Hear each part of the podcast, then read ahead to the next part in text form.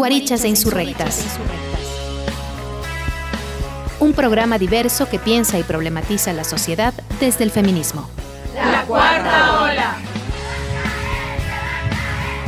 Milena, Mariana, Natalia, Camila, Carla y Andrea. Tejiendo redes, rompiendo fronteras.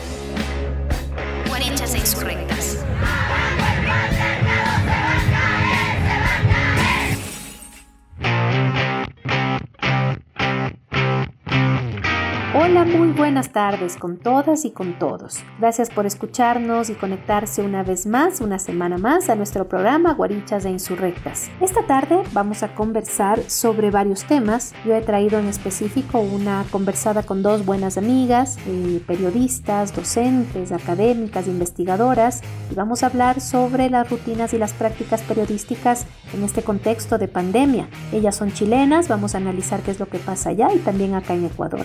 Iniciamos un poco este mes con sobresalto, ¿no? Iniciamos con muchos desafíos. Toda la capital de Ecuador empezó a desconfinarse, entramos en semáforo amarillo. Acá en Ecuador se aplicó eh, una política o un sistema de semaforización para el desconfinamiento y bueno, los cantones que entraron ya en semáforo amarillo empiezan a retomar de a poco las actividades. En ciertos momentos no parece tan de a poco, en realidad se ve mucha gente en la calle, muchos automóviles y bueno, muchas personas estamos volviendo a realizar las actividades con un poco de sobresalto, con un poco de temor, pero siguiendo también las medidas de seguridad y de limpieza que debemos o habíamos estado siguiendo ya eh, desde el inicio de toda esta crisis. Sin embargo, también paralelamente a este desconfinamiento en la universidad en donde la Mile, la Mariana y yo trabajamos, iniciamos también el semestre. Estaba previsto que iniciemos entre marzo y abril más o menos, todo se pospuso, Iniciamos la semana del 8 de junio y también con mucha emoción, pero también con un poco de expectativa de lo que será un semestre a distancia, tomando en cuenta que nuestras carreras siempre han estado pensadas para una modalidad presencial. Nos hace falta muchísimo la dinámica del aula, esta posibilidad de aprender en común, de aprender en colectivo, pero bueno, también tratamos de responder a las necesidades de nuestros y nuestras estudiantes. Le deseamos también que inicie muy bien el semestre a nuestras productoras Andrea y Carla soy Natalia Angulo Moncayo. Bienvenidas, bienvenidos. Esto es Guarichas e Insurrectas. Iniciamos con música, con notas, con informaciones. Esperamos que el programa les acompañe. Muy buenas tardes, les habla Milena Almeida, un jueves más en Guarichas e Insurrectas. Contenta, contentísima, eh, por dos razones. La una, la más importante, es que ya regresamos a clases, ya regresamos al aula universitaria.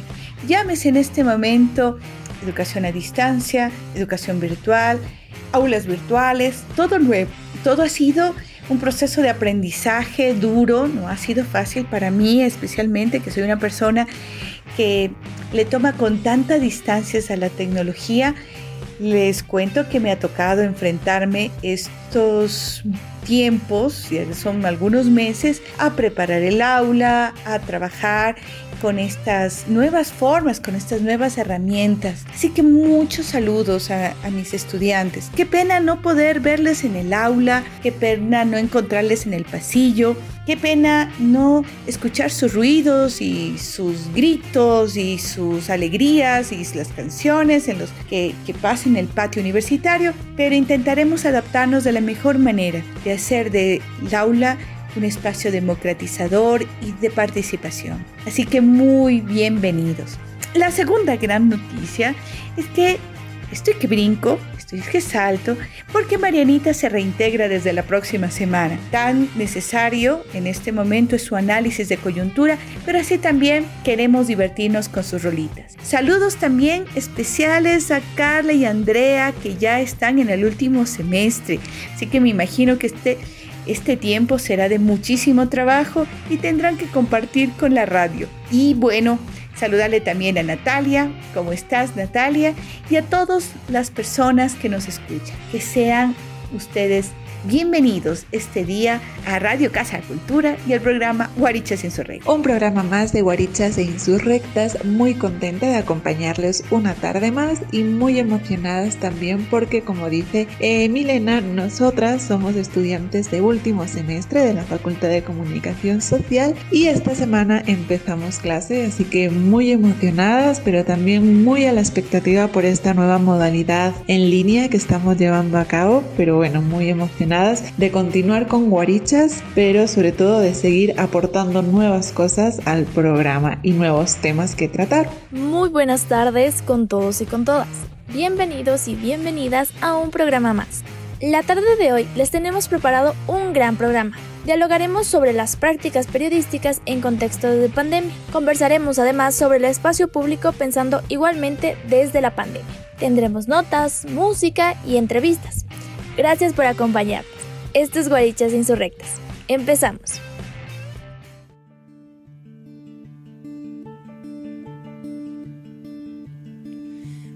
vez eu tive uma ilusão e não soube o que fazer, não soube o que fazer com ela, não soube o que fazer.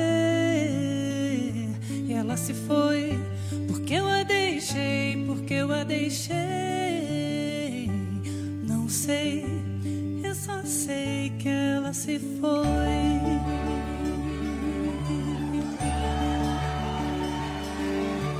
Mi corazón entonces la llora diario no portão.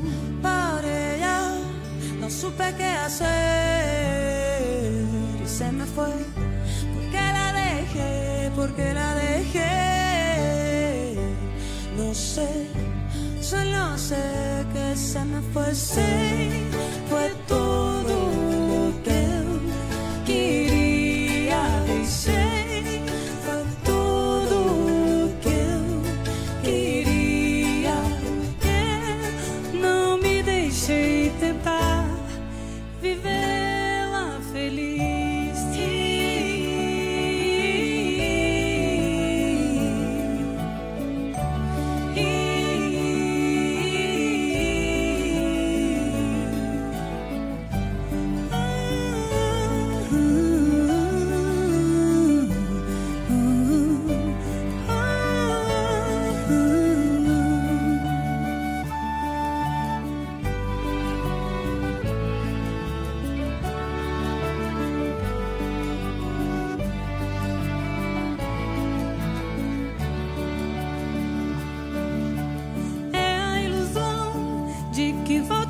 faça feliz, faça viver.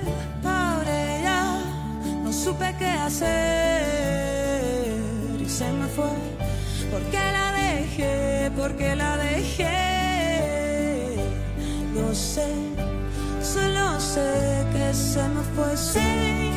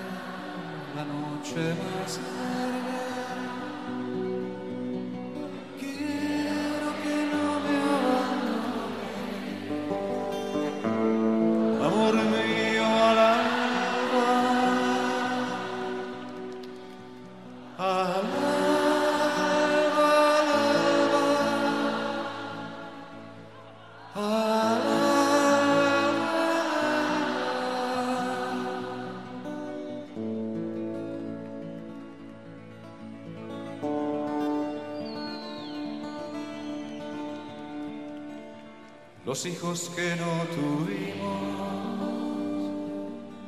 se esconden en las cloacas,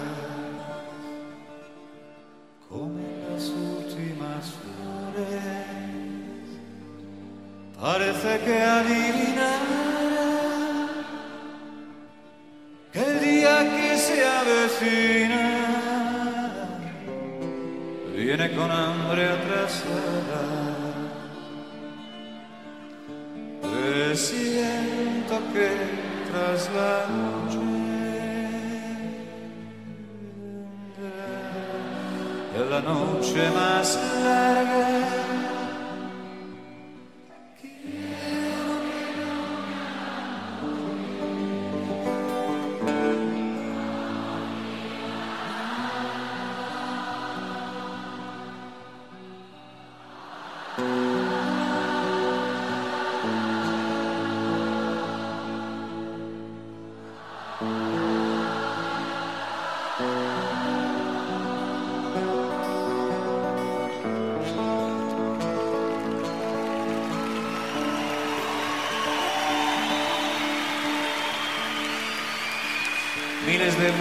callados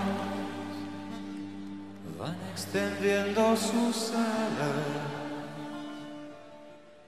No te destroza, amor mío, esta silenciosa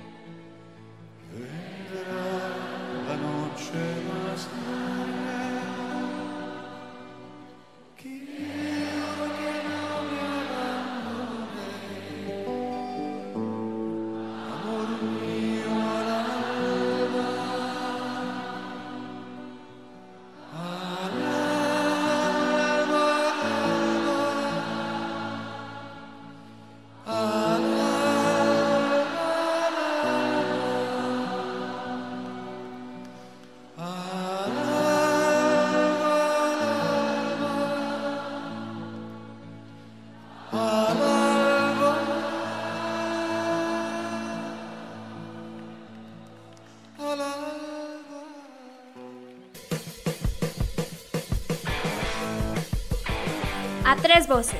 Información y experiencias para ensordecer al patriarcado en un solo grito. ¿Qué es el trabajo infantil? Es aquel trabajo o actividad realizada por niños y niñas menores de 15 años que les priva de su infancia, su potencial y su dignidad, que perjudica su desarrollo físico y mental y que interfiere en su escolarización. También es considerado trabajo infantil aquel realizado por adolescentes de entre 15 a 17 años en condiciones prohibidas por la ley. La ley es muy clara, los niños y niñas de hasta 15 años de edad no pueden trabajar. Los y las adolescentes de entre 15 a 17 años pueden trabajar, pero únicamente en actividades que no sean peligrosas ni afecten su desarrollo integral y siempre y cuando se respeten sus derechos laborales y su derecho a la educación. Un niño que trabaja pierde más de lo que gana. No es un simple juego de palabras, es una realidad. La pérdida generalizada de puestos de trabajo e ingresos y la inseguridad económica en las familias incrementan los niveles de trabajo infantil, explotación sexual, embarazo adolescente y matrimonio infantil.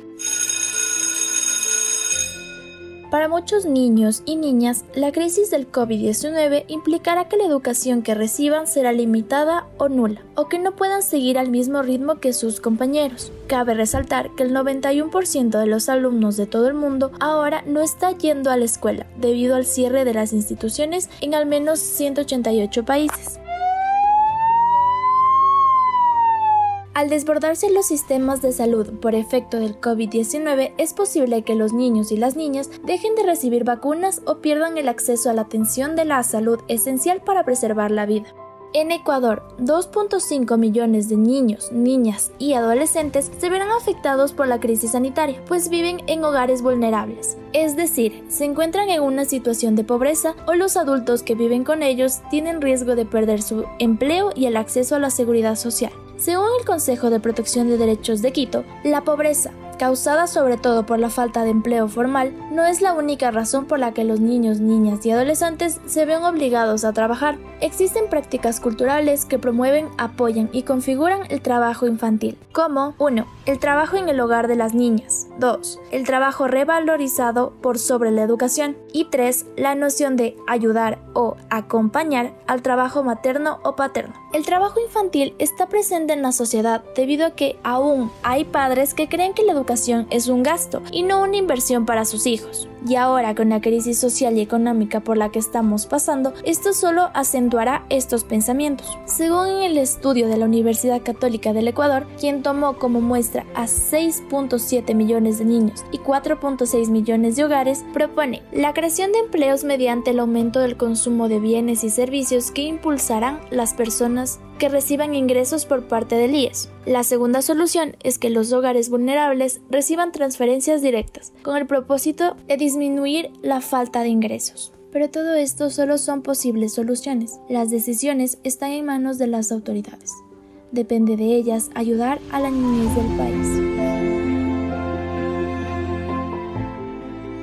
Recogía las botellas que tiraban y también a veces me quedaba bien el partido. Es con mi mamá reciclada. Yo y mi mamá.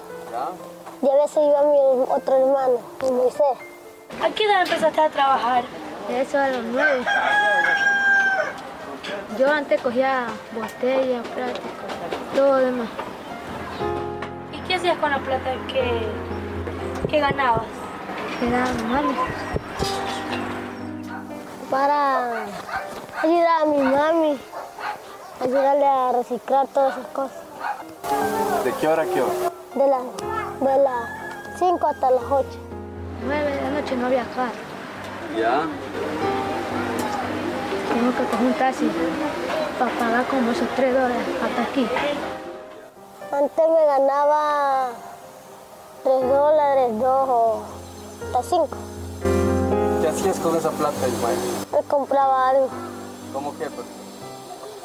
Comida, cachito, cola, caramelo. ¿Y lo demás? Y le dejaba guardada ¿Para qué? para el otro día y a la escuela. O sea, yo por un lado me hacía duro de que ellos anden igual conmigo.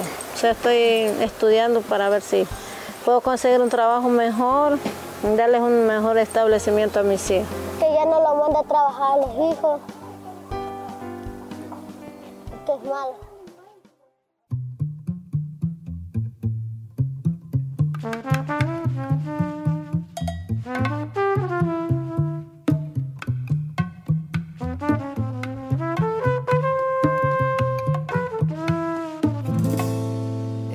Era feliz en su matrimonio, aunque su marido era el mismo demonio.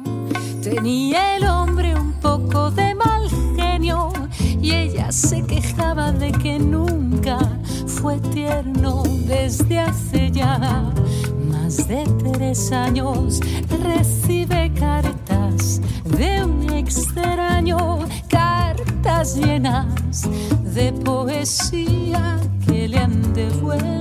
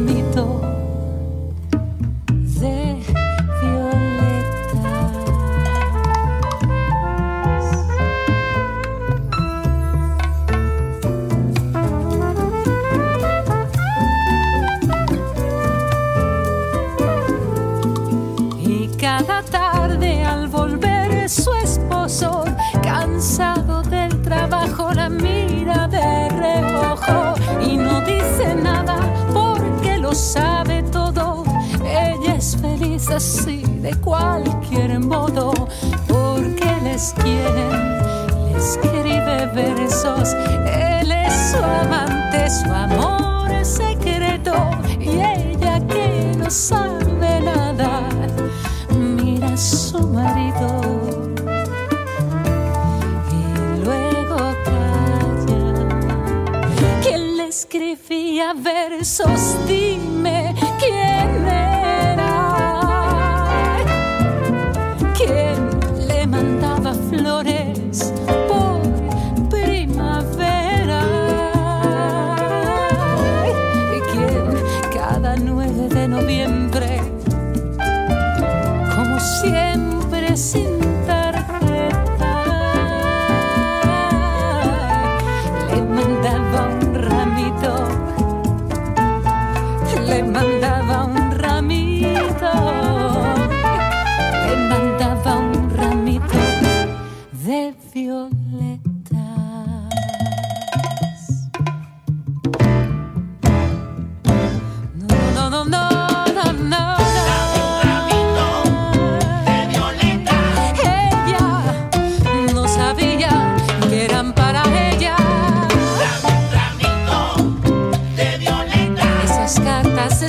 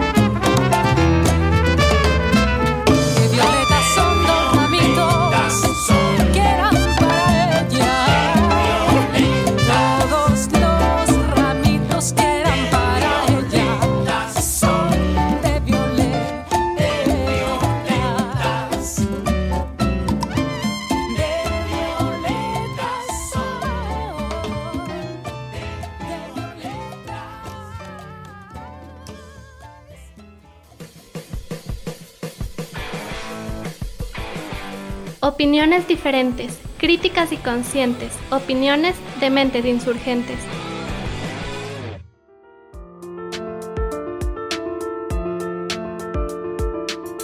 Qué gusto, seguimos en Guarichas e Insurrectas y mm, estoy muy contenta porque vamos a conversar con dos amigas muy importantes a lo largo de, estos años de proceso en donde eh, están estudiando el doctorado. Vamos a hablar sobre un tema que ha dado y dará mucho que analizar e investigar. Me refiero a las prácticas informativas, discursivas de las empresas mediáticas en esta época de pandemia. Cómo se han construido los relatos sobre el contagio, el confinamiento, la recuperación económica y el paulatino desconfinamiento que al menos en Ecuador no ha sido tan paulatino. Queremos para esto saber cómo se han construido los discursos y la información en dos países, Chile y Ecuador, para eso vamos a charlar con Carolina Rodríguez y Marcela Porto. Ambas han sido periodistas, son comunicadoras, docentes universitarias, investigadoras. Con ellas, les decía yo, vamos a, charlar. Ya son mis, buenas amigas, nos conocimos en el doctorado y desde ahí pues hemos construido un proceso bien bonito y bien interesante,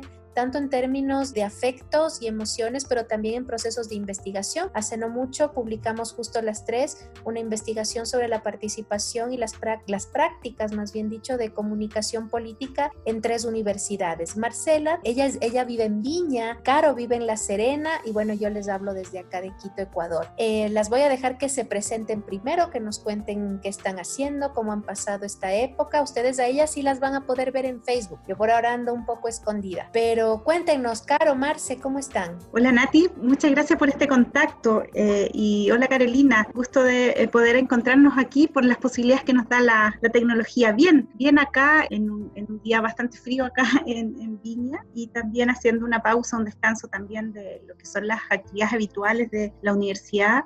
Estamos desarrollando clases online y también desarrollando también otras iniciativas con profesores y estudiantes, mirando este momento también como una oportunidad para poder pensar y, y también generar contenido. Eso ha sido una, creo que ha sido una tónica desde nuestra, desde nuestra carrera. Hola, eh, mi nombre es Carolina Rodríguez, yo soy periodista, licenciada en comunicación social, vivo en la región de Coquimbo, en La Serena. Esto queda al norte de la capital, Santiago de Chile. Es una zona costera para que se ubiquen. Eh, y bueno, darle las gracias a Natalia, un saludo a todos que nos escuchan en este programa que sabemos que tiene muy buena audiencia en nuestro país y en Ecuador también. Así que aquí disponibles para poder contestar las dudas, poder conversar un poquito de, los medios en Chile y en la región de Coquimbo, que es donde yo vivo. Sí, es, ustedes ambas son docentes y, bueno, podemos discutir un poco empezando quizás con una pregunta un poco más general respecto de cómo ustedes han visto eh, el proceso de producción, pero también de circulación de contenidos informativos en toda esta época. Quizá para ser un poco más precisas, habría que eh, ir eh, dividiendo ¿no? haciendo un recorte por etapas. Acá en Ecuador, por ejemplo, en un primer momento, aparte de, de toda esta todo este temor que se sembró, pero también información que era necesaria tenerla en términos de las medidas de bioseguridad, de, lo que estaba pasando, las alertas, etcétera. Digamos que siempre hubo desde las empresas mediáticas, desde los medios privados, eh, esta visión de todo va a estar bien, todo está bien. Y mm, digamos, no es que hablemos desde el pesimismo, pero esto de alguna manera ha generado algunos ruidos, sobre todo ahora, en donde estamos ya desconfinándonos paulatinamente. Nosotros acá en Ecuador nos movemos por un semáforo. Déjenme que les cuente un poquito para quienes nos están escuchando desde otros países. Eh, acá se aplica un semáforo rojo, amarillo y verde y desde el Consejo de Operaciones Especiales eh, Nacional se ha dado la disposición de que sean los alcaldes y las alcaldesas quienes definan este desconfinamiento, ¿no? Si ya estamos en semáforo amarillo, significa que el toque de queda va hasta las 9 de la noche, ya no hasta las 2 de la tarde, y bueno, en verde las restricciones son mucho menos. En ese sentido, eh, muchos medios de comunicación han hablado de un distanciamiento productivo, han puesto eh, el tema de la recuperación económica como uno de los temas prioritarios en la agenda nacional. No es que no sea importante, pero en ciertos, ha habido momentos en donde varios o varias analistas eh, en comunicación han dicho estos contenidos apuntan más bien a precautelar la economía en lugar de la vida. No sé si esto ha pasado igual allá. No sé si empezamos con Caro, luego con Marce. Bueno, contarles que existen en el país, en Chile, existen, eh, en la región metropolitana donde está Santiago de Chile, hay una confinamiento, cuarentena, como llamamos acá en Chile, eh, total. Es decir, que para tú poder salir, por ejemplo, a realizar una compra de alimentos, tienes que pedir un salvoconducto eh, y trasladarte con todas las medidas de seguridad, y eso es, eh, es muy excepcional la salida que tú tienes, salvoconducto que, que es oficial. Donde nosotros vivimos, que es donde yo vivo, que es la región de Coquimbo, y Marcela Porto vive en la región de Valparaíso, existe una, existen algunos lugares, la mayoría con toque de queda, es decir, que no puede circular nadie después de las 22 horas y durante el día es una cuarentena como voluntaria, por así decirlo. Uno está en su casa, pero sale eventualmente a compras, pero no, es, no hay una obligación de esta, de esta cuarentena, para tenerlo claro, porque eso nos va a dar luces de cómo están funcionando los medios de comunicación. Dicho lo anterior, los principales medios de comunicación, es decir, que informan a nivel país, están en la región metropolitana, los medios nacionales. En el caso de mi área de, de desenvolvimiento o desarrollo académico es la televisión, Televisión Nacional de Chile, Canal 13, Megavisión, que son canales grandes de cobertura nacional que salen por señal abierta, eh, tiene sus casas matrices en Santiago y ellos también están en, proceso de cuarentena porque hay una obligación eh, con teletrabajo y con puntuales grupos de prensa, con muy puntuales algunos periodistas en, las calles, siguiendo todo el, eh, todo el, digamos, los parámetros de salud y exigencia. Dicho esto, eh, lo que ha sucedido sí es que estamos con bastante información oficial, es decir, que la información que prima es la información que da en Chile es el Ministerio de Salud, esa es la que, digamos, eh, rige la agenda la agenda de los medios de comunicación o la pauta informativa. Eh, ¿Por qué? Justamente porque se está en modo teletrabajo y hay menos medios de comunicación y menos periodistas reporteando en la calle por las medidas de seguridad y las medidas sanitarias. Eh, en, en, algún sentido, esto creo yo que ha debilitado el trabajo de los medios de comunicación, por una parte, y por otro lado, hay unos medios que todavía están con algunos programas al aire. Por ejemplo, en Chile se usa mucho la televisión el matinal, que es un misceláneo que empieza tipo 8 de la mañana y termina 12 del día sí allí eh, han seguido con un mismo leitmotiv desde los últimos 10 años. Bastante información, bien sensacionalista, esa información que no aporta mucho a, la educación de la población. Y esa crítica viene desde hace bastante tiempo, incluso desde el estallido social de octubre, que ha venido una crítica de las audiencias a ese tipo de información y a ese rol de los medios de comunicación, que ahora se agudiza y se mantiene más bien eh, con una época de pandemia en donde el discurso de los medios es o alarmista o es sensacionalista. Y por otro, también es oficial, porque no hay otra opción, por ejemplo, de realizar un periodismo de investigación, reportear un poco más, porque los periodistas también están con teletrabajo. Eso es lo que yo, una aproximación que pudiese dar y darle el paso a mi colega Marcela. Gracias, Carolina. Claro, yo también estoy en una, en una región que no es la región metropolitana, donde está la capital. Estoy a una hora y media de Santiago, que también es una región costera, muy, bueno, que tiene costa, pero también tiene cordillera. Particularmente Viña del Mar es un destino turístico con, playa, ciudad muy bonita, muy agradable para vivir. Está Valparaíso Viña. Y respecto a la, a la pregunta que nos planteaba Nati o, una dimensión de la pregunta respecto de cómo se están construyendo los discursos eh, en este tiempo de pandemia, también para contribuir a lo que dice colega Carolina. Eh, yo observo que desde, bueno, desde las dimensiones, por ejemplo, de lo social, en los discursos que se han ido levantando en los distintos medios, bueno, no en los medios oficiales, en eso claro, eh, pero se levanta también mucho el discurso de la, de la desigualdad, cómo esta situación de crisis, de pandemia, ha visibilizado desigualdades que eh, antes no o, que veíamos que veíamos algunas que veíamos siempre y otras que estaban más más más escondidas en términos de educación, de vivienda. Y, y cuando, claro, efectivamente en, en, los medios, sobre todo los medios oficiales, eh, el en, el discurso, por ejemplo, desde la economía es la preocupación por la recuperación, es decir, cómo, cómo, va, cómo se va a reactivar la economía en unos meses o, la, crisis económica que, puede, que, ya, que ya comenzamos a sentir, pero que todos eh, avisoramos que, va a, que se va probablemente agudizar en el, en, el futuro. Entonces ese, ese es un tema que tanto en medios oficiales como, como también otros, otros medios que no son los los oficiales del gobierno se, se toma, yo diría que es una línea común. Hay una cosa interesante es que, por ejemplo, en el discurso de, de la dimensión de la política, los medios eh, es que pertenecen a los grandes consorcios eh, periodísticos de Chile, en el fondo, el, el, el, desde el punto de vista político, a mí me parece que esas son eh, instancias o se construye un discurso validador de las figuras y de los actores, actores y en este sentido no solo la gente que está en el gobierno, también todo, todo, toda la gente que gravita en torno a esta dimensión de la política, también lo Hace eh, unos días, el martes, tuvimos un ajuste eh, en el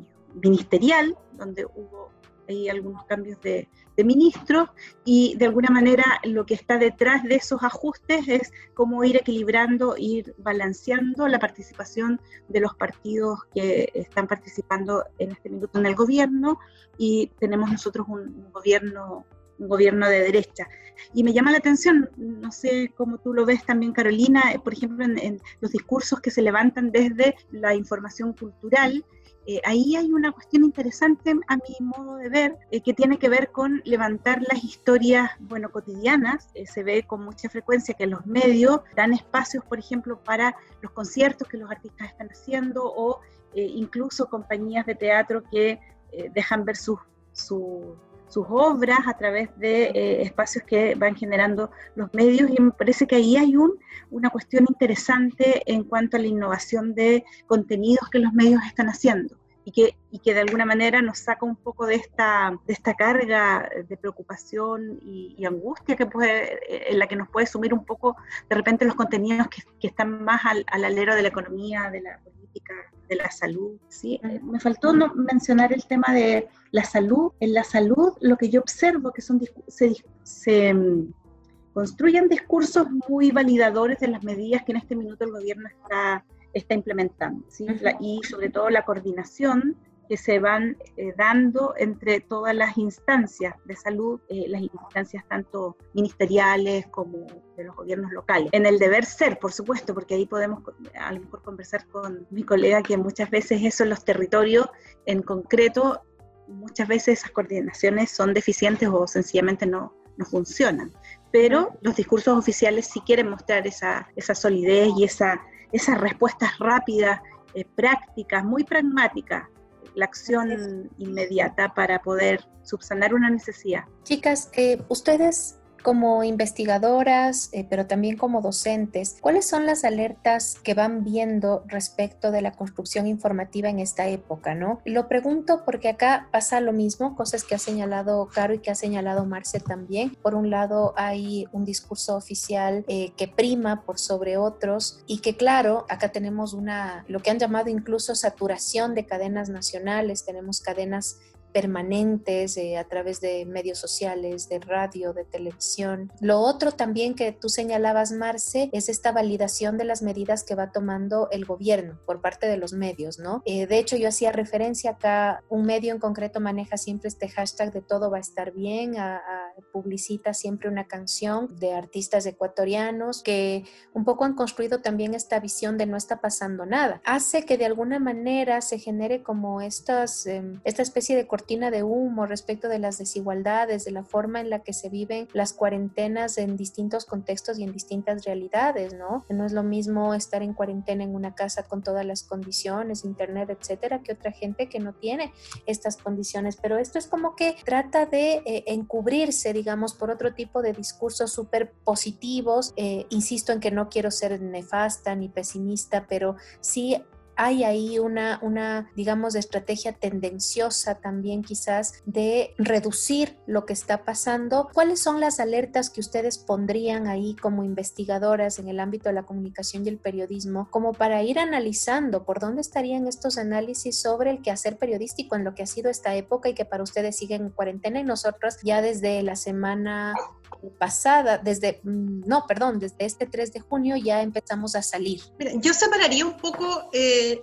el quehacer y después del quehacer el discurso de los medios eh, tradicionales, por así decirlo, de ciertos discursos que se dan en, en medios o en más, más que nada redes sociales. Eh.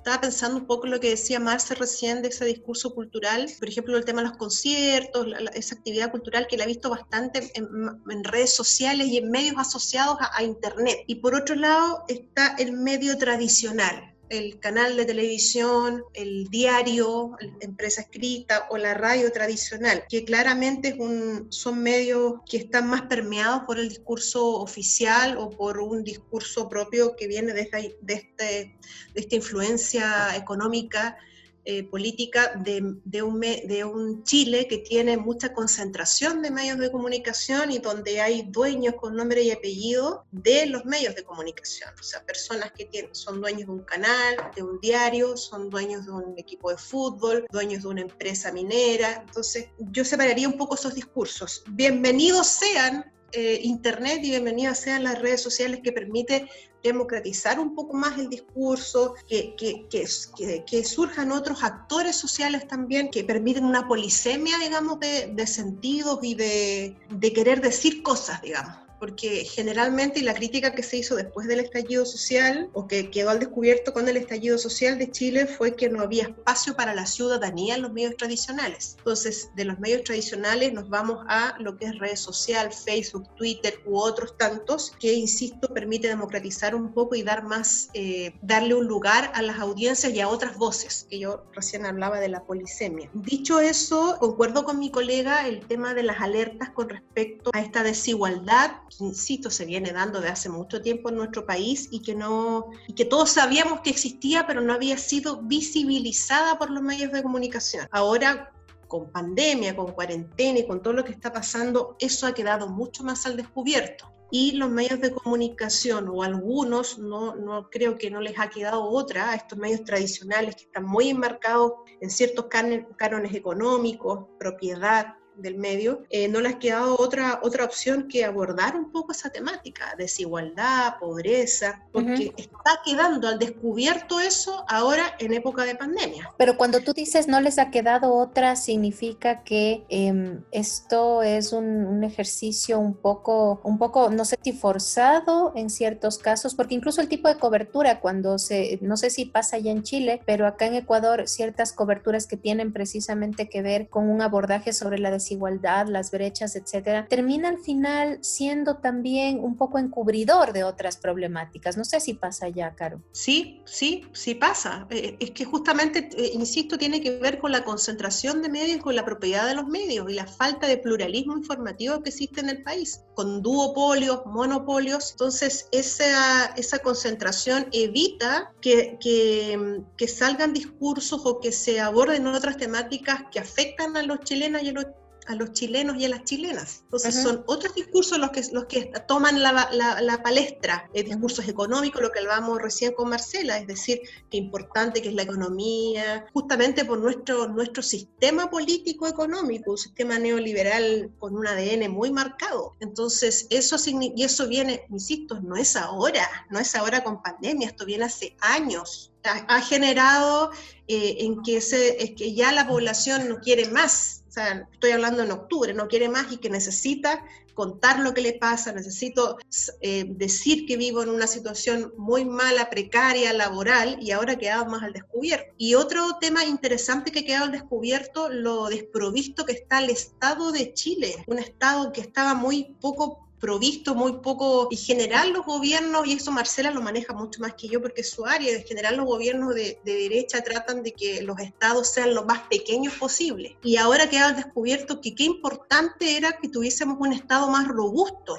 un Estado más provisto, con un sistema, por ejemplo, de salud con mayores recursos. Marce respecto de las alertas, que está, está buena tu pregunta, Nati, porque en el fondo es una manera muy gráfica de, decir, bueno, eh, ¿qué, oportunidad estamos viendo acá como investigadores, como periodistas, como docentes? Eh, y a mí me parece que, que hay una cuestión, una urgencia que tendríamos que eh, manejar no solo los que nos dedicamos a la academia y a la docencia, sino que todo ciudadano, con mayor razón quien se está formando como periodista, quien está ejerciendo en los medios, la de comprender los procesos eh, sociales y políticos de la sociedad en las que nos insertamos, que producto de la globalización tienen, tienen muchos elementos que son comunes a, a nuestras sociedades eh, como, bien decía Caro, en el fondo esto no es de ahora, lo que pasa es que en momentos de crisis se radicalizan ciertas cuestiones que eh, en donde sí nos podemos dar cuenta de que finalmente todo este trabajo ideológico de instalación de, eh, un sistema neoliberal sí había al menos en Chile, rendido sus frutos. Entonces, yo, yo creo que una alerta es como desnaturalizar ciertas cuestiones que, de las cuales en este minuto probablemente nos asombramos o no nos gustan o, o, las que nos provocan una cierta tensión, pero que no son más que una consecuencia de la sociedad que nosotros mismos hemos ido contribuyendo a, crear, como por ejemplo las ciudadanías más pasivas, ¿sí? con, que, se han ido relegando al, acto del voto. eso no, no, es que ahora, porque las personas sean más, más desinteresadas y, no voten ahora, sino que e, es, eso es una consecuencia de una construcción. Por ejemplo, también el hecho de tener ciertos focos en, en, temas, en, en, algunos temas más que otros en una sociedad, o, o el hecho también de, incluso de las posibilidades que nos da la tecnología, que yo creo que eso sí todos hemos podido a lo mejor verlo con mayor nitidez, es decir, es verdad lo que dice Caro, nosotros en Chile no, no, no tenemos medios públicos. Hay un canal, Televisión Nacional de Chile, que, que tiene un directorio en donde eh, participan eh, distintos representantes de la, de la sociedad, pero en rigor se rige por las mismas, eh, en el fondo las mismas reglas del mercado de autosustentarse económicamente. Si es que no me equivoco, claro, ahí tú eres más experta. y por lo tanto, el sistema de medios en nuestro país es un sistema privado y los, los, sistemas, el otro sistema que, que se le, llamamos los sistemas de medios alternativos, que tienen eh, menor alcance, por ejemplo, cuando se trata de radios o, televisoras comunitarias, por ejemplo, tienen una incidencia para, para un radio muy, muy local. Desde ahí sí se hacen esfuerzos por contenidos diferentes. Yo creo que esta es una, una cuestión que a lo mejor se ha, se ha, ido potenciando en este minuto a raíz de esta, de esta pandemia y de las posibilidades tecnológicas que tenemos de ir levantando contenidos distintos, pero como te digo, no, y dice Caro, no es, no es un esfuerzo solo de ahora, hace, hace hace muchos años que,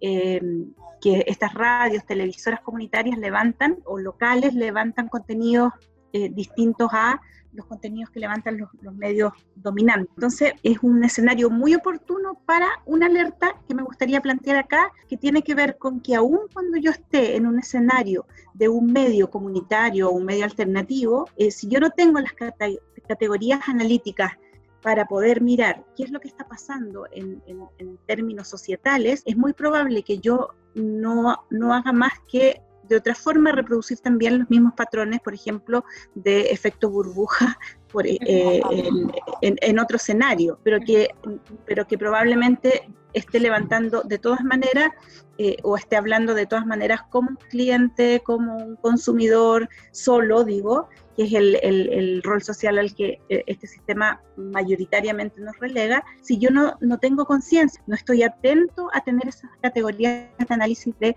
la sociedad, la construcción social que hemos hecho em, en, en, la actualidad. O, por ejemplo, la fragmentación, tomar solo el fragmento y no, no construir o no mirar las otras variables que estarían interviniendo, por ejemplo, en un hecho social. Bien, Caro, Marce, vamos a hacer una pequeña pausa. La conversa está interesantísima. Es importante discutir el rol de los medios de comunicación en todo este contexto. Entonces vamos a hacer un pequeño corte, vamos a canción y volvemos.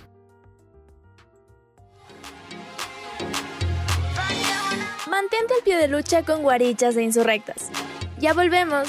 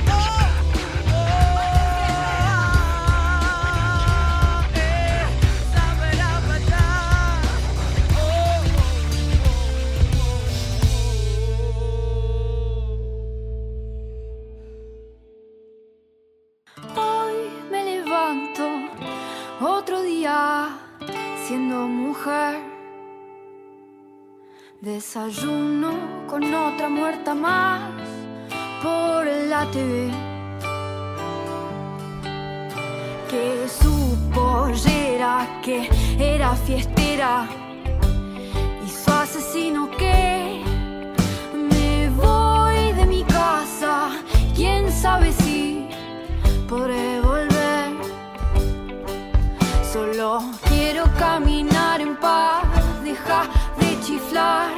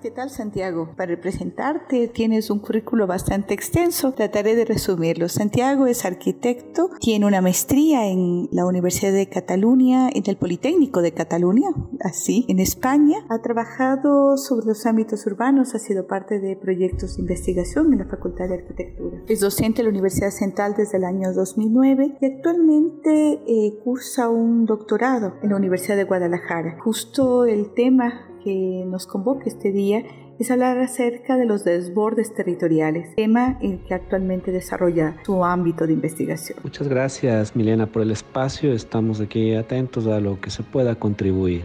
Santiago, la emergencia sanitaria del COVID ha puesto en contexto la ciudad. Eh, aunque parezca de perogrullo, ¿cuál es la diferencia entre ciudad y territorio?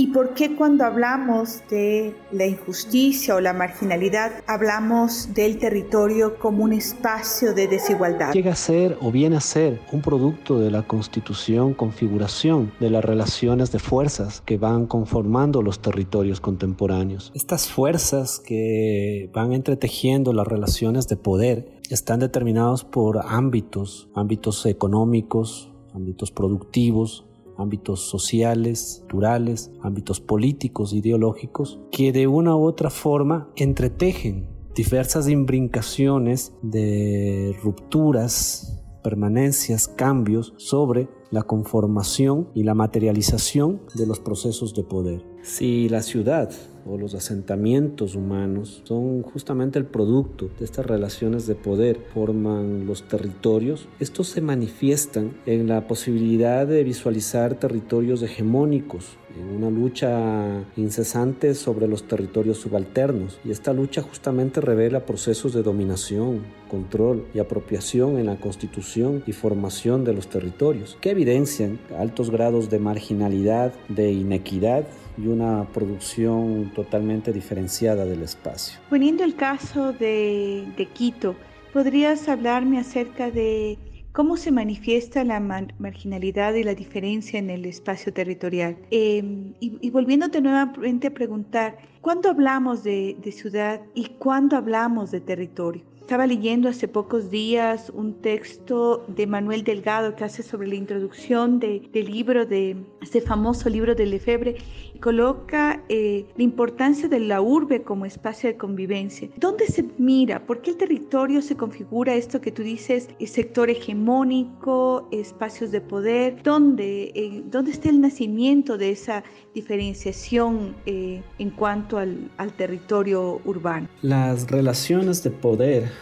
responden a procesos históricos que describen las diferentes formas de dominación y control de las estructuras hegemónicas, es decir, de aquellos grupos dominantes que ostentan el poder y que definen de una u otra manera lo que la geógrafa británica Doreen Mansey denomina trayectorias territoriales o de los agenciamientos del deseo establecidos por Gilles Deleuze, dispositivos que en su configuración sobre el espacio van dejando marcas de las diversas formas de organización social, política, económica que van constituyendo a los territorios.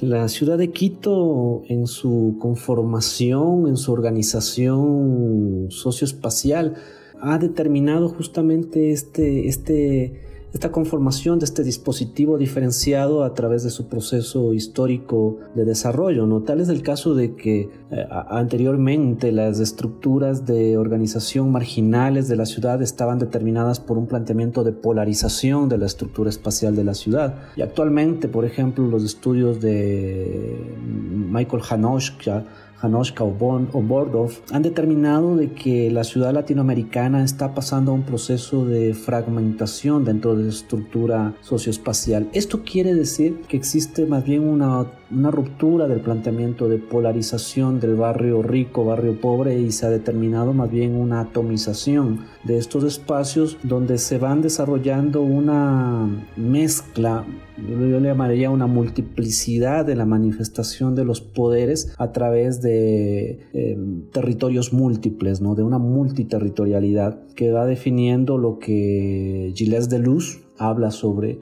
la conformación de un nivel de control eh, actual totalmente diferente a, aquel que nos hablaba Michel de Foucault, de las eh, eh, sociedades disciplinarias que corresponden más a un planteamiento de superficie, de polos, a un planteamiento de red, a una estructura de organización de red donde estas fuerzas se van atomizando, pero evidentemente la relación de control está encaminado a una relación de red superando el planteamiento de superficie. Por lo tanto, la conformación de la marginalidad de Quito está dándose de un planteamiento de una multiplicidad de territorios que encaminan a un planteamiento, responden a un planteamiento de control de tipo red a la cual nos está eh, eh, denominando Gilles de Luz, pero que ahora podría incluso determinarse a una nueva forma de control, hablando de, esta eh, pandemia que estamos viviendo, como lo dice Bull Han, el filósofo coreano, determinado por las relaciones de red, pero de biopoder, otro tipo de generación de control de estos grupos hegemónicos que van de una u otra manera definiendo una relación de construcción de un territorio diferenciado y donde la pugna de poderes entre grupos hegemónicos y de estos grupos subalternos siempre está presente. Yo creo que la, la, dicotomía entre territorio y ciudad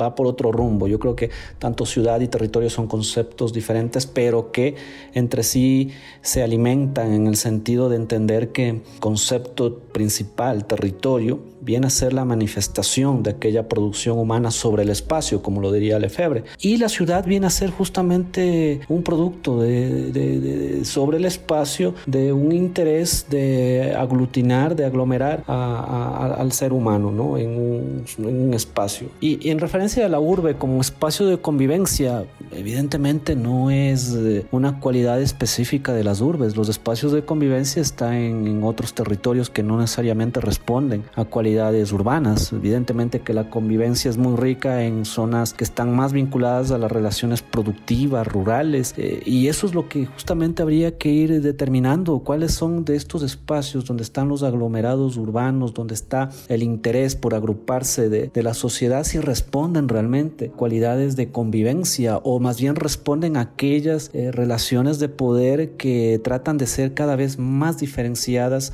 más eh, hegemónicas, contra aquellas eh, eh, territorialidades que son más de base, más locales y que buscan, tales como dicen autores como Hasberg, ¿no? que estos grupos subalternos territoriales lo único que buscan al territorio como un planteamiento de apropiación, de cobijo, mientras los territorios hegemónicos han de buscar las relaciones funcionales para el planteamiento de apropiación, concentración y acumulación, control y dominación. En el marco de las inequidades y que está sujeto el territorio, ¿cómo le ves eh, la situación en este caso de Quito eh, post-COVID? Y esto parece que es como las preguntas que en este momento urbanistas están hablando desde, desde diferentes ámbitos, porque en realidad lo que ha descubierto Albert Camus decía que la peste lo que pone en evidencia son las desigualdades del mundo y la, y la peor cara que hemos podido ver en este momento de las desigualdades. Nos ha demostrado una cara no bonita del ser humano, ¿no? Entonces, ¿cómo, cómo esto va a generar cambios en, la configuración territorial. ¿Están pensando en eso los urbanistas? ¿Podrías un poco decirnos desde tu opinión cómo miras estos cambios? Yo, yo comparto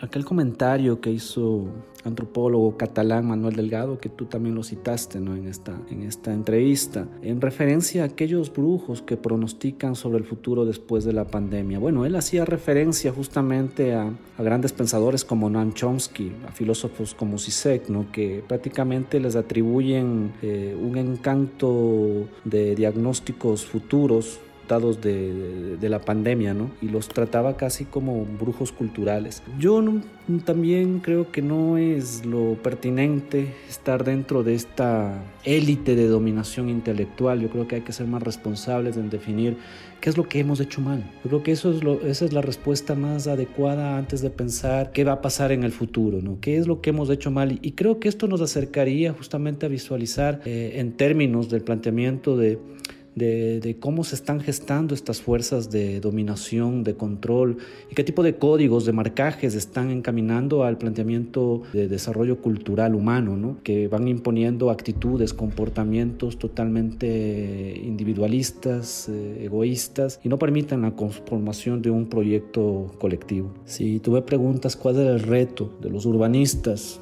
desde mi punto de vista, más que visualizar cuál es el futuro del espacio público, creo que es necesario visualizar cuáles son estas relaciones que están dominando al ser humano, cuáles son aquellos eh, elementos que gestan los procesos de control. Por ejemplo, ahora se evidencia de que la forma de controlar al colectivo humano es justamente el miedo, el miedo. Y, eso es necesario tratar de interpretarlo, de detectarlo, de, entenderlo para poder de una u otra manera ver su alternativa, su, posible eh, transformación y, visualizar justamente un proyecto colectivo. Proyecto colectivo que no es solamente lo que compete a las grandes urbes, sino que lo que compete a todos los territorios en donde están los asentamientos humanos, pero también están las relaciones intrínsecas que deben tener el ser humano con su sistema natural, con su sistema geográfico. Te agradezco muchísimo, Santiago, por tu enorme generosidad con Guarichas Insurrectas. Y ya solamente para finalizar, decirte que me quedan muchísimas preguntas en torno a, a estos ámbitos que tú has colocado en discusión, poner sobre todo de, de manera crítica esta visión futurista que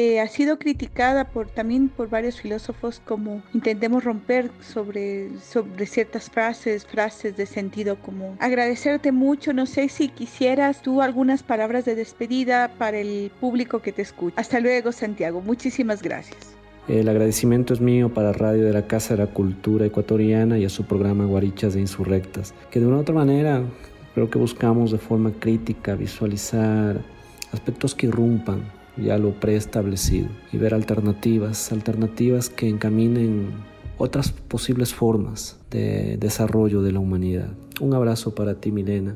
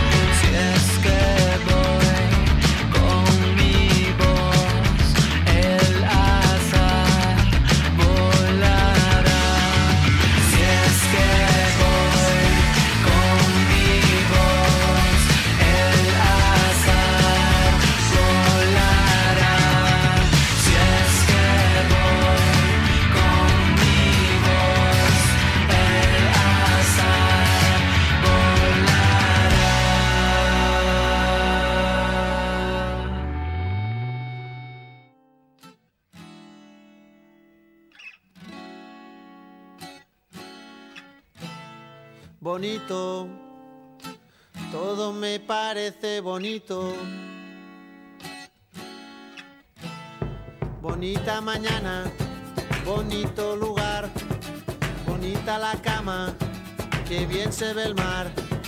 Bonito es el día que acaba de empezar, bonita la vida. Respira, respira, respira. Mi teléfono suena, mi pana se queja, la cosa va mal, la vida le pesa, que vivir así ya no le interesa, que seguir así no vale la pena. Se perdió el amor, se acabó la fiesta, ya no anda el motor que empuja la tierra. La vida es un chiste con triste final, futuro no existe, pero yo le digo bonito. Todo me parece bonito.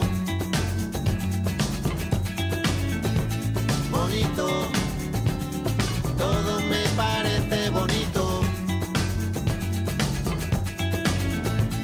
Bonita la paz, bonita la vida, bonito volver a nacer cada día, bonita la verdad no suena mentira, bonita la amistad, bonita la risa, bonita la gente cuando hay calidad, bonita la gente que no se arrepiente, que gana y que pierde, que habla y no miente, bonita la gente, por eso yo digo bonito.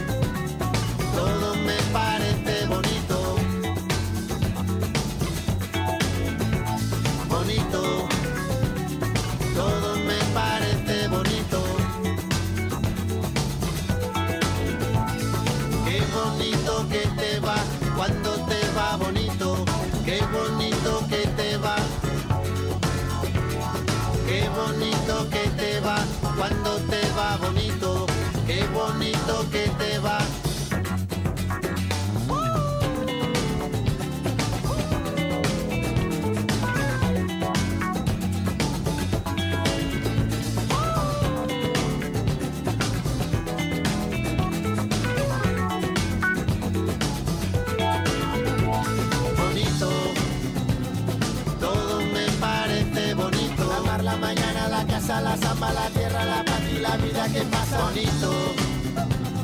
Todo me parece bonito. Tu cama, tu salsa, la mancha en la espalda, tu cara, tus ganas el fin de semana. Bonita la gente que viene y que va bonita, la gente que no se detiene, bonita la gente que no tiene edad, que escucha, que entiende, que tiene y que da bonito porte, bonito pe, bonita la rumba, bonito José, bonita la brisa que no tiene prisa, bonito este respira, respira, bonita la gente cuando es de verdad, bonita la gente que es diferente, que tiembla, que siente, que vive el presente, bonita la gente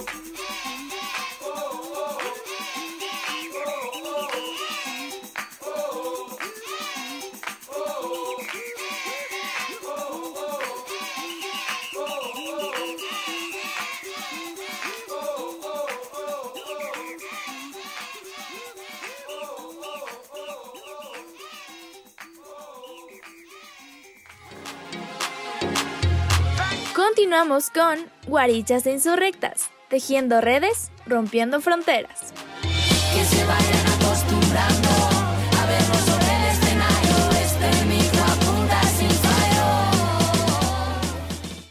Bueno, estamos de regreso, esto es Guarichas e Insurrectas. Estamos conversando con Marcela Porto y Carolina Rodríguez, dos buenas colegas, docentes, académicas, investigadoras y también fueron periodistas. En el marco de su trayectoria venimos conversando sobre el rol de los medios de comunicación, las empresas informativas concretamente, y su labor, sus rutinas periodísticas, las estrategias discursivas, las estrategias narrativas en todo este contexto de pandemia. Hasta el momento hemos topado temas generales sobre las prácticas discursivas de los medios de comunicación en Chile y Ecuador, siempre eh, este aspecto en el que prima ¿no? el discurso oficial y esta voz oficial que determina la rutina periodística en específico. Ahora vamos a partir hacia otras cuestiones necesarias e importantes que van como a determinar esta segunda parte de la conversada. Hablemos un poco sobre las voces, ¿no? En, las, en, las, en la construcción de, de, las noticias, en la producción informativa. Acá en Ecuador, lógicamente, eh, las voces que han primado son las voces eh, oficiales, las voces gobiernistas.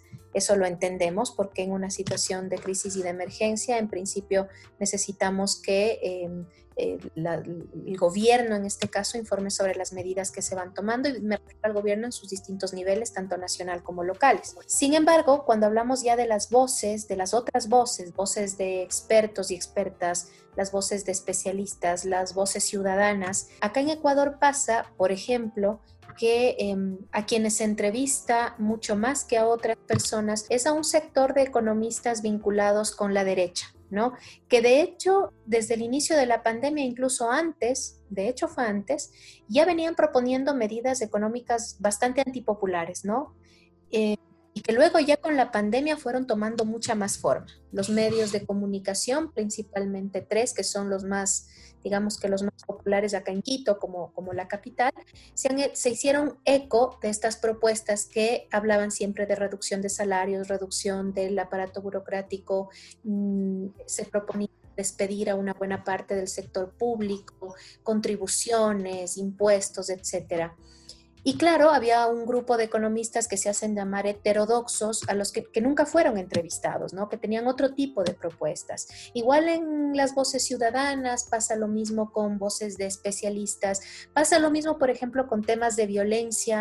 En, en Chile me contaba nuestra colega amiga Andrea, hace poco tiempo conversábamos con ella y hablábamos del incremento de casos de violencia intrafamiliar en esta pandemia, que han sido temas que se tocan pero no se les da seguimiento. En fin, lo coloco porque también en Chile también nos escuchan y es bueno que, que, sepan cómo estamos acá en Ecuador. No sé si allá pasa lo mismo y si es así, ¿a qué creen que se debe?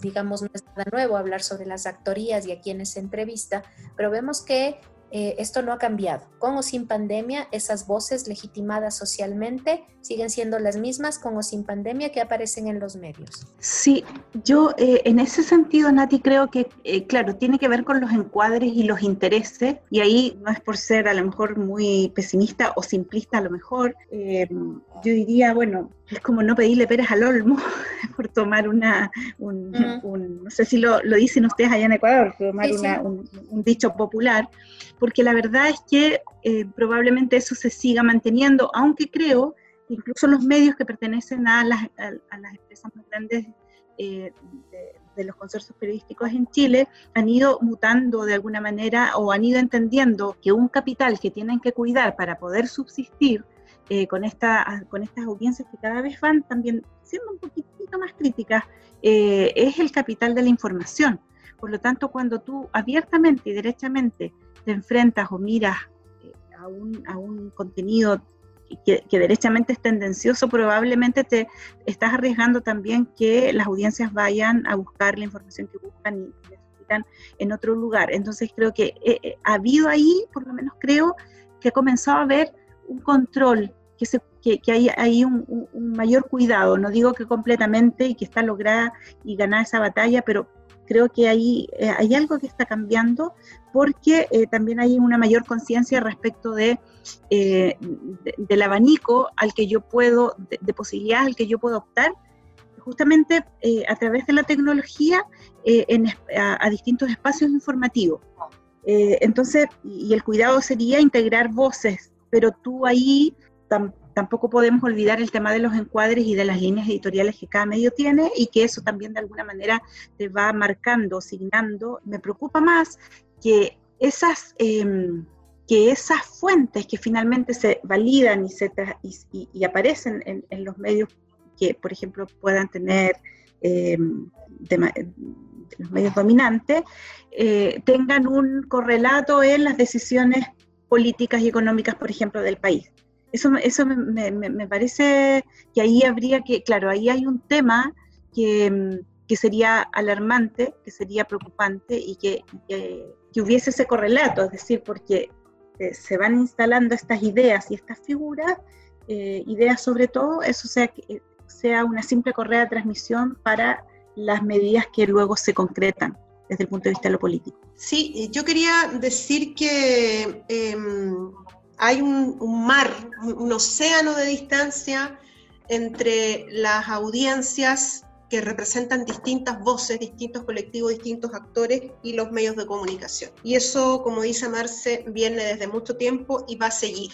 Hasta, eh, y, creo que esto tiene que ver con un tema mucho más profundo, que es eh, reconocer a la comunicación como un derecho o derecho a la comunicación mientras en este país no se vea la comunicación como un derecho de primer orden, no de quinto, cuarto, sexto orden, esto va a seguir pasando. El derecho a la comunicación no es, no es, no es un concepto, no es, no es algo que se discute mucho en Chile. Nosotros estamos estudiando nuestro doctorado en Argentina y en Argentina es algo de, primera, de primer orden. El derecho a la comunicación no solamente derecho a informarme, sino también a derecho a participar de esa información, que existe una bidireccionalidad de esa comunicación.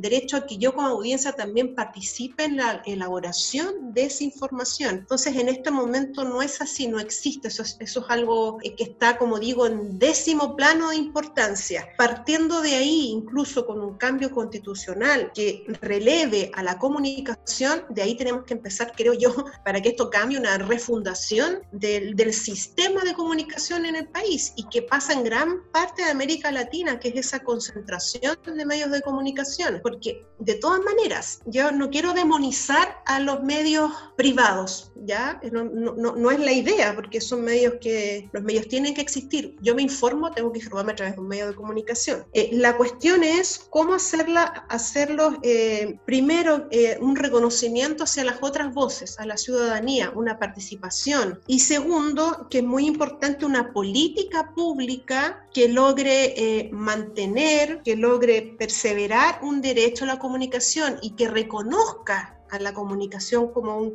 un, derecho inalienable, como cualquier otro derecho. En Chile en general, el derecho a lo privado es siempre primado, incluso en las leyes, en nuestro marco normativo de distinta índole, lo privado es lo que es primero, por sobre lo público. Entonces, por eso digo yo que hay, hay, un, hay un tema de fondo aquí que tiene que ver con un reconocimiento a nivel de política pública, a nivel incluso constitucional, de la comunicación como un derecho. Y de ahí empezamos desde arriba, desde esa punta del iceberg, empecemos a bajar y a mejorar este sistema de medios, porque así eh, no veo un buen puerto para poder mejorar y poder tener una ciudadanía más empoderada, con mayor acceso a cultura, con mayor participación. Y lo que sucede a lo largo del tiempo es que eh, la gente aguanta, aguanta, aguanta y llega un momento que ya no aguanta más y estalla y no de la mejor forma. Porque, no, porque tienen una mordaza, opinan, debatan, participan en sus medios de comunicación, eh, formen sus medios de comunicación, eh, medios comunitarios, por ejemplo, pero si no les damos el espacio, esto al final es como una bomba de tiempo, más aún ahora en pandemia.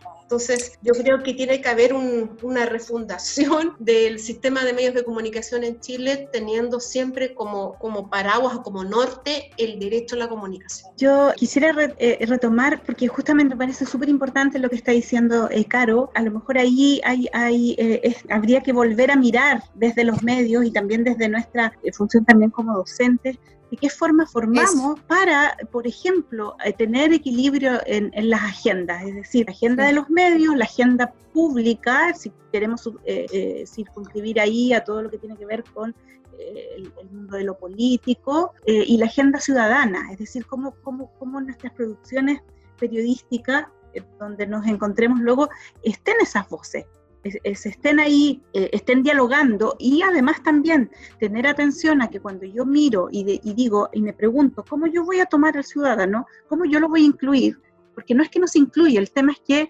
generalmente se le incluye como víctima de un sistema, o eh, se le incluye como víctima, lo dice la, eh, Ana María Miralles de Colombia, que es decir, cómo tú tomas la voz del ciudadano, pero no como una víctima, sino como un actor. Y eso yo creo que es una, una cuestión que eh, ahí es cuando yo hablaba al inicio de sacudir un poco nuestras categorías de pensamiento, porque a veces no nos damos ni siquiera cuenta cómo eh, finalmente los estamos tomando como víctima o a nosotros mismos como víctima y no como actores capaces de propulsar eh, cambios en la sociedad.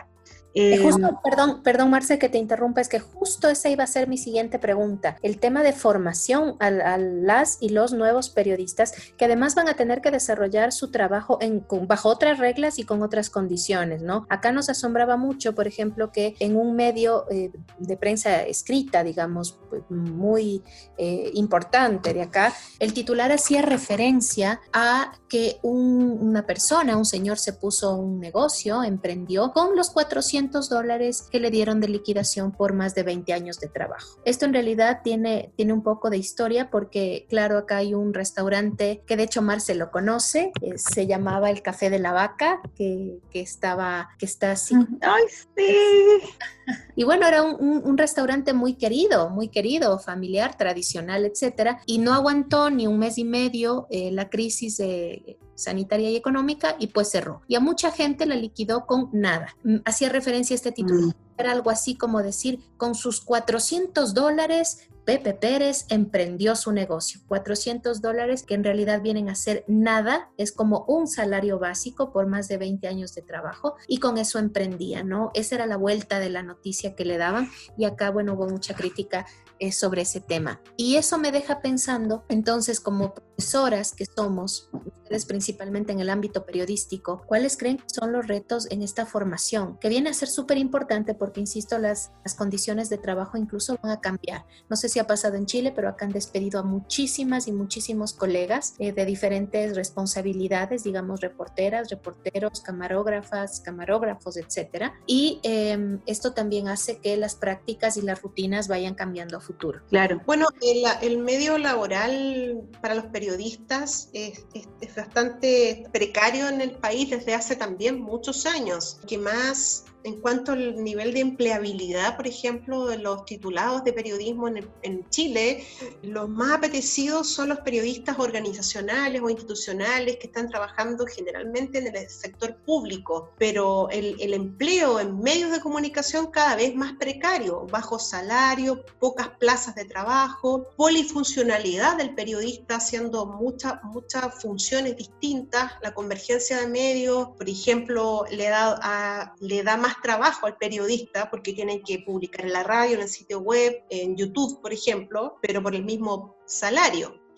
Eh, eso, eso es, un, es, una situación que viene hace ya bastante tiempo. Eh, no obstante, la cantidad de, de, jóvenes que quieren estudiar periodismo no ha bajado. Siguen hallando, nosotros eh, tuvimos 60 matriculados en la Universidad de La Serena, Universidad Pública Estatal de la región de Coquimbo este año 2020, incluso estando con COVID, con pandemia. El interés sigue eh, y el desafío para nosotras, profesoras, las dos somos profesoras docentes de carreras de periodismo, primero yo creo que es tratar de, de que no pierdan esa frescura, ese encanto, las nuevas generaciones, esa lucha por la verdad. Cuando uno entra a estudiar periodismo tiene como un espíritu tan eh, altruista, por así decirlo, yo creo que eso hay que tratar de mantenerlo. Cuando ya los jóvenes empiezan a salir al mercado laboral, se titulan, les cuesta encontrar trabajo, trabajo o las condiciones son, precarias, las condiciones laborales, ahí es donde empieza un poco a decaer ese altruismo o ese ímpetu que tienen los jóvenes por, por la búsqueda de la verdad,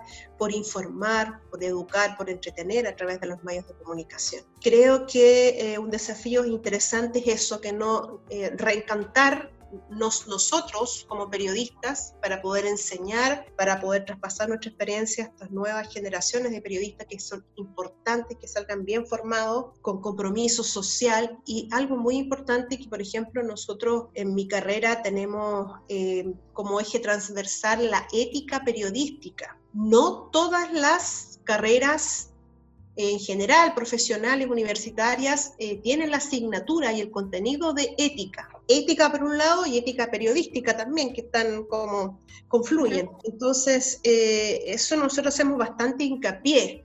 El tema es que después cuando están en los medios, a veces no es practicable esa, esa ética. La praxis es lo complejo, porque si el editor te dice vaya y cubra la noticia y diga te cambia el titular y dice ponga esto en el titular, ponga que eh, con 400 dólares el señor logró salir adelante, por ejemplo. Que, que, tú sabes como reportero que eso no es así, que se, está dando una vuelta extraña a, la historia. La historia, de, eh, digamos, siempre los periodistas de tele hablamos de la historia. Eh, entonces, pero es tu editor y ¿qué vas a hacer? ¿Tienes un respaldo? Existe en Chile la ley de prensa, pero una ley de prensa que tiene, tiene una cláusula de conciencia, pero muy poco se utiliza. Claro, como hay precariedad en el trabajo laboral, si tú no, no, aceptas lo que el editor te dice y el editor te dijo algo porque la línea editorial del medio es tal o cual, o el jefe de prensa te dijo hazlo así, no quiere trabajar, váyase, que venga otro. Gracias. Por eso digo que el tema de la formación está asociado también a lo que dije recién, cambiar el sistema de medios bajo una noción de derecho de la comunicación. Gracias, Caro. Marce. Claro, y, y, en relación, por ejemplo, a lo que podemos hacer con las generaciones eh, que, que, entran a estudiar periodismo o a quienes acuden a nuestras casas de estudio en, busca de posgrados, eh, formación post a nivel de magíster, yo creo que siempre es una contribución esto de mm, desnaturalizar esto del tiempo, del eterno presente, que es el tiempo en el que nos pareciera que nos movemos en la actualidad, y decir que el mundo tiene un pasado, una perspectiva, un futuro, y es súper importante manejar datos de contexto para poder entender también lo que ocurre eh, en el hecho concreto que te tienes que cubrir. Eh, yo creo que eso es una, una cuestión que, que, probablemente fuimos perdiendo con el tiempo eh, o debilitando, tiene una explicación obviamente lógica a qué le importa el, el pasado cuando eh, eh, al consumo le, no le importa el pasado, ¿no? Le importa solo la elección que estás haciendo aquí y ahora, pero eso tiene sus impactos en las categorías de análisis que los periodistas podemos ir haciendo de los hechos, porque probablemente yo aquí me atrevo también a pensar que a lo mejor eh, incluso quien escribió ese titular con 400 dólares con eh, su emprendimiento, capaz que ni siquiera lo dio de otra manera y dijo, sí, estoy aquí haciendo una historia humana, una historia de esfuerzo, podría ser una posibilidad. ¿Y por qué lo planteo? No para, eh, lo planteo porque muchas veces las personas no, no, no vemos eh, cuestiones cuando empezamos a naturalizar, el, naturalizamos la, la, la, el, el, esfuerzo, el sacrificio como banderas de una lucha constante, ¿no? Exacto, además que el, sacrificio y la iniciativa individual es una parte como troncal del sistema en el que estamos, es decir, eh, eh, y por lo mismo es que nosotros no nos vamos dando cuenta cómo se nos, se nos van colando estas, eh, estos criterios para mirar la realidad y después ya simplemente no la cuestionamos. Como por ejemplo, el, el, el, hecho del no involucramiento. No sé si les ha pasado a ustedes, ocurre un hecho y nadie dice nada acá en Chile es súper común, decimos como, nadie dijo nada, eh, pasa, pasa tal hecho, no, nadie dijo nada y solo se habla ya cuando probablemente es una cuestión eh, incontenible o, aparece por la prensa. El, el, el, hecho de no involucrarse y de no decir nada también forma parte de este sistema que hemos construido. ¿Por qué? Porque en el fondo el que, el, el que tiene que decir, el que tiene que movilizarse en un sistema como este es el individuo, no le cabe responsabilidad en las instituciones, ni entonces esa, esas, eh, de repente esas, esas sutilezas en los análisis, yo creo que es muy importante cultivarla. Eh, no para después escribir sobre eso, porque uno podría decir, bueno, ahí están haciendo filosofía, no, sino que para que esos criterios se te cuelen y, se, y, te, y calen hondo en tus análisis periodísticos y ahí seas más cuidadoso en discernir y discriminar con qué voy a titular, cómo estoy yo a través de eh, cómo estoy o qué tratamiento estoy haciendo, por ejemplo, de esta institución, de esta persona, de este actor, y qué tratamiento estoy haciendo en el lenguaje. El que no tiene la capacidad reflexiva y el que no tiene el training de analizar eh, este tipo de construcciones, va a, ser, va a cometer con mayor, y ni siquiera a lo mejor se le podrá adjudicar responsabilidad porque a lo mejor ni siquiera se da cuenta. A mí eso me parece muy eh, preocupante porque hay muchas cosas que yo me atrevo a decir que ni siquiera nos damos cuenta de, la, de, la, de los titulares que escribimos, otros sí, por supuesto, no estoy diciendo que todos, ¿ah? pero, pero porque son categorías con las que vamos y vamos aceptando. Eh, ya estamos cerrando. Eh, me gustaría que em, solamente a manera como, no sé si de disparadores de, de un siguiente diálogo.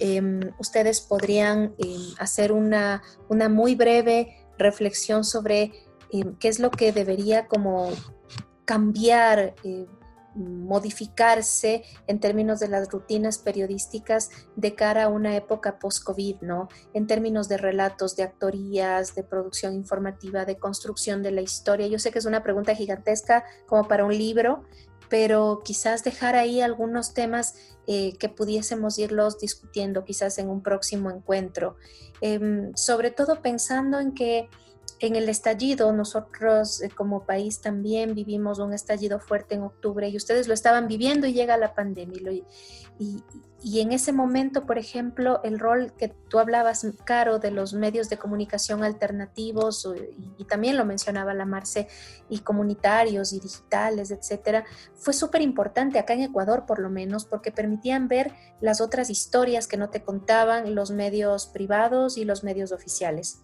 Eso acá ya no pudo ser posible, porque em, si para los medios em, tradicionales, digamos, ya es difícil hacer la cobertura o ha sido muy complicado, para los medios alternativos y comunitarios lo ha sido mucho más. Entonces, eh, un poco la reflexión final hacia dónde nos tendría que llevar este, esta suerte de análisis, no quiero hacer futurología, pero sí eh, viendo que las realidades de Chile y Ecuador parecen ser muy parecidas, claro, porque estamos atravesados por un modelo económico muy similar y por una lógica periodística también muy parecida. Parece que no estuviésemos diciendo nada nuevo, pero no es tanto así, porque deberíamos, em, digamos, pararnos en este contexto y ver también qué es lo que va a pasar un poco a futuro. No sé si quiere estar la Marce, que está lista ahí al asiento. lista para disparar. No, no, para usted, para usted. En algunas cosas que había leído de Ulrich Beck, eh, pero en realidad como nos pediste ser breves y yo a veces me, me olvido de esa palabra, yo diría eh, desafíos que tendría que cambiar en las pautas, eh, recuperar las historias y las historias de los otros, de los otros en tanto otros, no como yo me los imagino o como yo creo que son o como dijo el estudio eh, eh, tanto, eh, recuperar historias de otros reales, la conexión con las audiencias. Creo que desde los medios esa sería una, una cosa linda. Eh, y además también creo que eh, si bien incluso las empresas periodísticas que tienen fines comerciales, eh, yo creo que volvería o, tendría que cambiar el que el, fin comercial no, no puede o no, no, tendría que ser el único objetivo o gran objetivo que tiene una empresa periodística, así como una, una, eh, cuando estamos hablando de, por ejemplo, un colegio o una universidad privada que debe sustentarse eh, económicamente, pero claro, eh, no podría ser el único fin el económico porque estamos hablando de educación. En este caso también estamos hablando de periodismo que trabaja con una cuestión que tiene que ver con un derecho, un derecho que ya lo mencionaba Caro, el derecho a la información y la comunicación, que es parte sustancial de, de una sociedad y sobre todo también eh, que tributa directamente con una sociedad democrática. Eh, bueno, yo creo que mm, dentro de las cosas buenas que, que, ha salido de esta pandemia en materia de medios de comunicación es justamente que a lo mejor hay mayor, mayor cantidad de programas al aire, eh, lo que hablamos de esta comunicación alternativa a través de otras plataformas, Instagram, por ejemplo, eh, Facebook a lo mejor no mucho, para otro target más mayor, pero Instagram ha sido una plataforma bien interesante donde eh, periodistas han podido poner en, eh, poner su discurso y, transmitir su discurso de diferentes, desde diferentes tópicos. Creo que eso ha sido bien interesante. Y ahí es donde yo entro al medio local. El medio local, el medio regional ha cobrado relevancia y yo siempre, ustedes saben que es mi tema de tesis doctoral, eh, el medio local es necesario, ese medio de comunicación, esa radio local, ese canal de televisión local, ese diario local. Y ahí es importante que las audiencias también apoyen a esos medios locales. Eh, ¿Por qué? Porque ahí vemos reflejadas nuestras historias, lo que nos pasa a nosotros. Y son medios más bien pequeñitos, son medios a veces autosustentables, que no necesitan una gran cantidad de publicidad o avisaje publicitario para poder mantenerse. Y, también estos espacios locales o comunitarios o medios regionales tienen que darle un mayor espacio a la ciudadanía. La ciudadanía necesita expresarse, necesita poner su discurso a discutir sus discursos, sus realidades. Y lo vimos con el estallido social, que es una necesidad. Eh, por eso también, bueno, eh, a modo de ejemplo, eh, los medios locales han sido muy importantes ahora en el último tiempo. Radios, radios, medios radiales locales están dándole espacio a los profesores para que hagan sus clases. Porque aquí estamos, acá en, el sector público educacional, créeme que una cobertura menor tiene internet para estar todo el día conectado pero hay una parte importante de la población que no tiene acceso a Internet y ahí es donde surge la radio, que es un medio de comunicación y que asume un rol distinto, un rol social, que es, le da un espacio a un profesor para que el profesor todas las mañanas se siente delante del micrófono y dicte su clase. Mm. Y eso ha pasado en Chile, hay como tres radioemisoras locales. Entonces, eh, eh, los medios de comunicación tienen un rol muy importante que es, que es el informar, ¿cierto? Pero no nos olvidemos que las radios, o perdón, los medios de comunicación en general también cumplen un rol educativo. Ahora estamos acá en Chile con lo que se llama Educa TV. Los canales de televisión generalistas grandes se pusieron de acuerdo para transmitir televisión educativa. Las radios locales también están apoyando en esto. Entonces, yo creo que eso es un desafío bien interesante y es algo positivo que ha salido esta pandemia.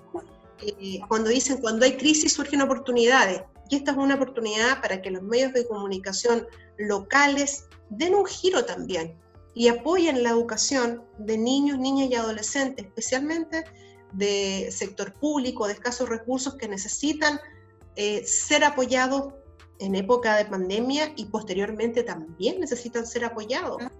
tenemos zonas rurales, por ejemplo, donde no llega Internet entonces, eh, saquémonos la venda de los ojos. Hay niños, niñas y adolescentes en este país que no tienen internet y no tienen computador. Y es ahí donde el medio de comunicación local puede hacer un gran aporte y una diferencia.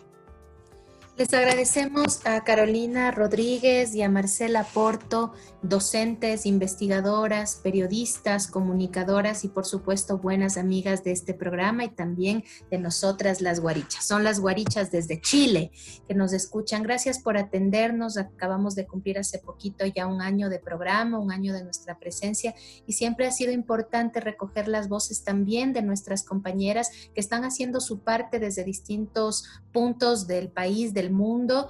Y bueno, ese es el espíritu de nuestro programa, en realidad escucharnos y escuchar a compañeras que están haciendo también su parte desde otros puntos geográficos. Que no nos, que no nos olvidemos que nos queremos un montón, que espero que ya nos veamos pronto, chicas. Y gracias por atendernos nuevamente. Gracias, Nati. Con Ecuador en el corazón. Gracias Nati, muchísimas gracias y, por, estar acá en, en este programa y cariños también a tus compañeras con quien levantas esta gran iniciativa.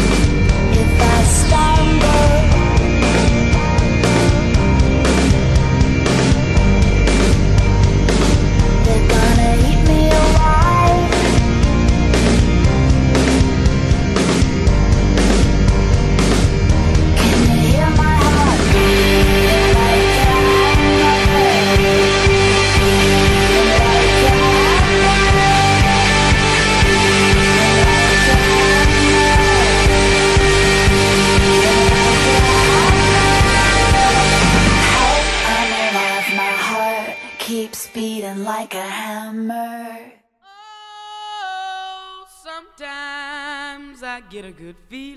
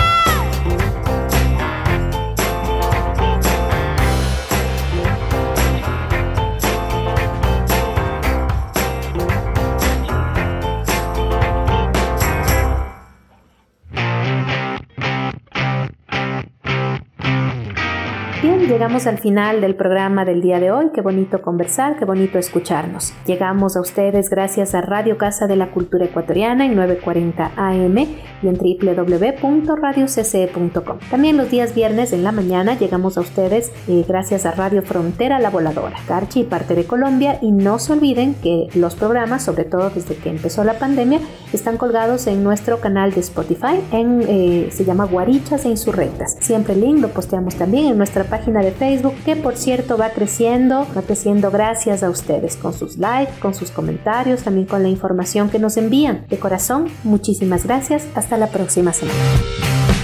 Esto ha sido todo por hoy. Un gusto haber compartido un jueves más con ustedes. Nos veremos el próximo jueves. Cada día más guarichas y más insurrectas. Muchas gracias por acompañarnos la tarde de hoy. No se olviden que la siguiente semana nos volveremos a escuchar con nuevos entrevistados y entrevistadas y sobre todo con nuevos temas por tratar. Muchas gracias por permitirnos acompañarlos esta tarde. Les esperamos la siguiente semana. Un abrazo.